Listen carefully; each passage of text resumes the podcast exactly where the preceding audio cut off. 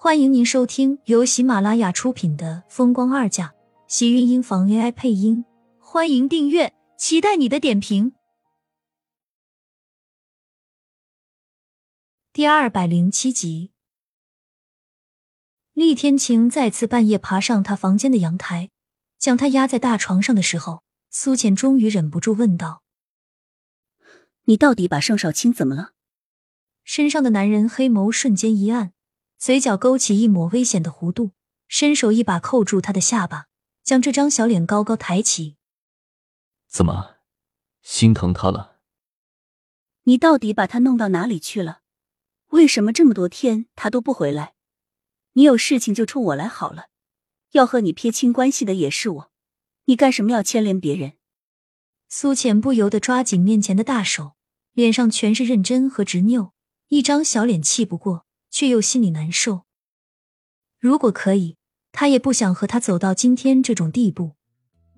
我这人心眼小，他把你从非洲一声不响的带回来，我自然是要找他算账。是我求他带我回来的，你不是要陪你的前妻吗？我在那里多碍你眼，所以你就挑了盛少卿。你觉得我想要的人，他就能护得住你？厉天晴的嚣张。让苏浅有些气上心头，也不知道哪里来的勇气和思绪，他竟然胡说道：“他护不护得住我？他都护了，而且你没觉得选他更有优势吗？”看着厉天晴危险眯起的黑眸，苏浅吞了吞口水，硬着头皮继续道：“你不是要跟前妻复婚了吗？那正好，我也省得被你甩得太难看。再说，盛少卿可是盛广美的大哥。”我和盛少卿在一起，盛广美见了我还对恭敬的叫我一声大嫂，这么占便宜的事，我干什么不做？果然，厉天晴眸底闪过一道幽冷的暗芒，勾了勾唇角，突然间笑了起来。那笑容太过美艳，竟然多了几分的诡异。你这个算盘打得不错，这么说的话，你是想让我叫你一声大嫂了？什么？苏倩一下子怔住了，他没有这么算的啊！没想到你还长知识了，这是打算报复我？报复他怎么敢？我我没这么想过。苏浅脸色尴尬，想到让厉天晴叫自己一声大嫂，他浑身的汗毛都能竖起来，后背全是恶寒，真是忍不住打哆嗦。这么惊悚的事情，除非他是嫌弃自己命大了。要不然打死他也不敢让他这么叫他。你是没这么想过，但是你打算这么做是吗？厉天晴咄咄逼人，扣住他下巴的大手微微用力，只感觉到一种骨头被扯着的疼痛，像是他再大力一点，他都快要脱臼了一样。看着他抓着自己小辫子不放的样子，苏倩心里一阵气，抬头迎上他的目光，冷冷一笑。是又怎么样？我就是想要嫁给盛少卿又怎么样？如果不是你要和盛广美复婚，又怎么会叫我一声大嫂？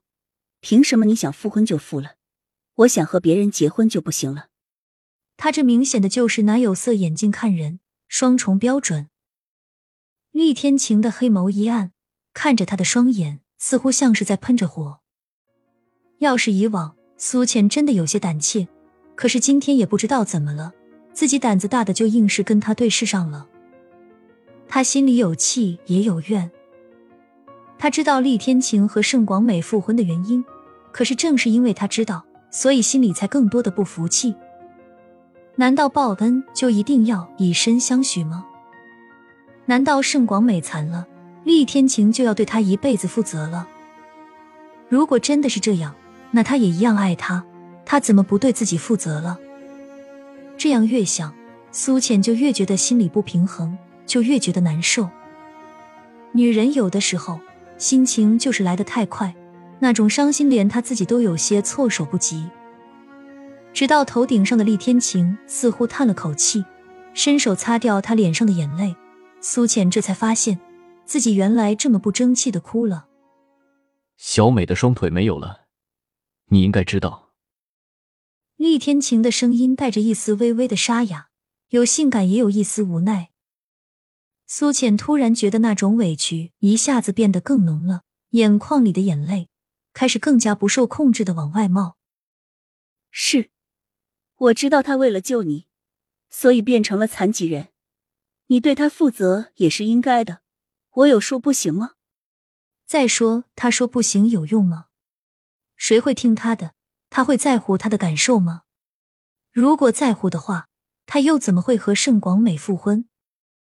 小美她没了，我没有办法生活。但是她不一样，她没了，谁都可以活得像只小强一样。这是苏浅自己在心里脑补的句子。对于厉天晴的安抚，他更多的还是抱怨。明明知道自己和他不可能，可是看着他娶别的女人，他心里还是没有办法接受。厉天晴看着他哭得伤心的样子，伸手一把将他揽进自己的怀里。紧紧的拥在怀中，揉了揉他的身体，声音依旧带着蛊惑。就算是我和小美复婚，也不会妨碍我们两个在一起。我依旧可以护你。他这话是什么意思？把她当成养在金屋子里的女人了吗？一个见不得光、永远没有名分的地下情人。苏浅僵硬的脸上突然间忍不住笑了。是一种冷笑和讽刺的笑，笑着笑着，将厉天晴一把推开，看着身上的男人，突然扬手一巴掌甩了过去。啪的一声，在房间内格外清晰。厉天晴微微侧着脸，眼中瞬间凝聚成了可怕的惊涛骇浪。什么厉太太，什么保护，我都不稀罕。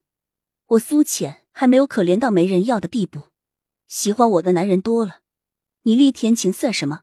真是可笑！你凭什么让我听你的？